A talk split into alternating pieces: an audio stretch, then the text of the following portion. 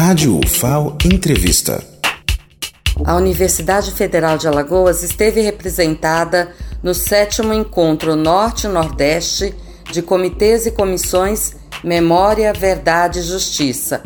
Nós conversamos com alguns dos participantes. Olga Miranda é filha do jornalista Jaime Miranda, um jornalista alagoano desaparecido durante a ditadura militar e que foi homenageado nesse sétimo encontro nacional. Olga, qual foi a importância para você para sua família da participação nesse encontro?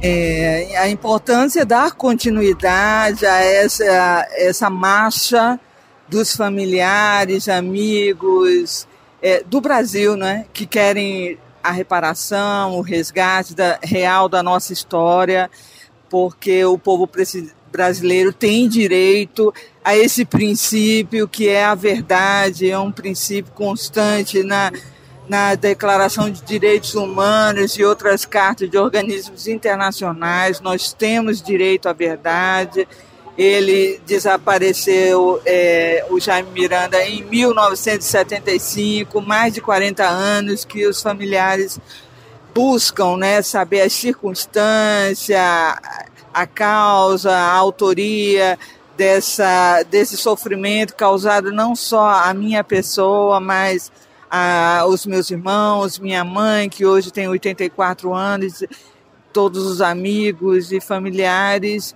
que buscam notícias sobre é, o que foi que aconteceu. É muito difícil você ter um parente que some, né, que você não pode sequer levar nem flores, nem, nem fazer uma homenagem. Então é como se a, a pessoa continuasse viva em algum lugar que você busca desesperadamente um dia encontrar, seja no asilo, num, em qualquer espaço. Então, é, manter viva essa história para que nós possamos também é, criar mecanismos para que não aconteça nunca mais nem a ditadura, nem a tortura, nem a violação dos direitos humanos tão consagrado no, através dos instrumentos internacionais que, dá, que é, determina que todo cidadão tem direito à vida, ao ir e vir, ao direito de expressão. Então, nós precisamos é, sim dar continuidade. Eu parabenizo aos organizadores desse evento por convidar os familiares do Norte e Nordeste para estar presente a esse momento tão importante no qual unimos e resgatamos e, e em conjunto, compartilhando nossas dores, nos fortalecemos para darmos continuidade a essa cobrança importante para a sociedade. Muito obrigada, Olga Miranda. E ao fundo nós estamos ouvindo um ato político que está acontecendo em Teresina, pedindo a reparação, né? Além da, da memória, da verdade, da justiça, também a reparação pelos danos causados pela ditadura militar, à população brasileira e a muitas famílias. Edival Cajá, de Pernambuco, foi preso político e é do Comitê Memória, Verdade e Justiça de Pernambuco, além de coordenar os comitês nacionais. Cajá, qual a importância de manter vivos esses comitês? Qual o papel deles hoje? Os comitês Memória, Verdade e Justiça cumprem um enorme papel de resgatar a memória dos nossos ancestrais e, particularmente, dos que resistiram ao golpe militar fascista de 1964. Nós estamos convencidos que sem erguer essa bandeira, nós não conquistaremos a democracia verdadeira do povo, das massas.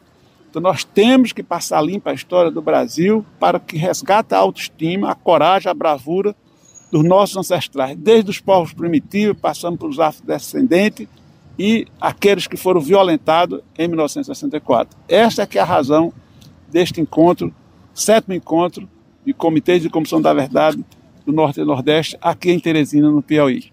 Obrigada, Edival. Agora vamos conversar aqui com Pedro Laurentino, que foi o anfitrião desse sétimo encontro, organizou. Pedro, qual o balanço que você faz do sétimo encontro nacional de comitês e comissões Memória, Verdade e Justiça? O balanço é extremamente positivo, quer dizer, pessoas que vieram de todos os estados do Norte e do Nordeste levantando uma bandeira que é cara para todos nós, né? Nós não podemos deixar calar essa bandeira de, da memória. Um cidadão, por exemplo, com Alzheimer, não, tem, não sabe de onde vem nem para onde vai. Uma, uma, população também sem memória, ela se deixa iludir e enganar pelo primeiro aventureiro que lança mão. Então, quer dizer, é importante resgatar e é importante fazer a justiça de transição.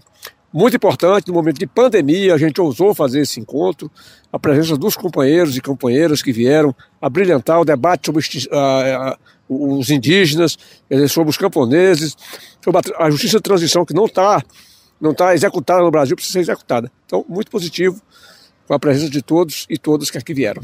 Importante também que os pesquisadores se debrucem sobre esse acervo, né? As universidades federais têm um papel sobre isso. Com certeza. A Carta de Teresina. Primeiro, a, a, o relatório da Comissão Nacional da Verdade não é um objeto para ficar escondido, não é, não é museu, não é arquivo, é uma peça viva. Então é preciso que ele seja levado para as universidades, para as academias, para as escolas, para, para os centros de debate, para a intelectualidade. E a Carta de Teresina, que foi aprovada, aponta nesse caminho também, de que nesse ano eleitoral o debate é, deve contemplar sim, esse tema do, da agenda da memória, verdade e justiça. Obrigado, Pedro Laurentino. Lenilda Luna, de Teresina, Piauí, para a Rádio FAO.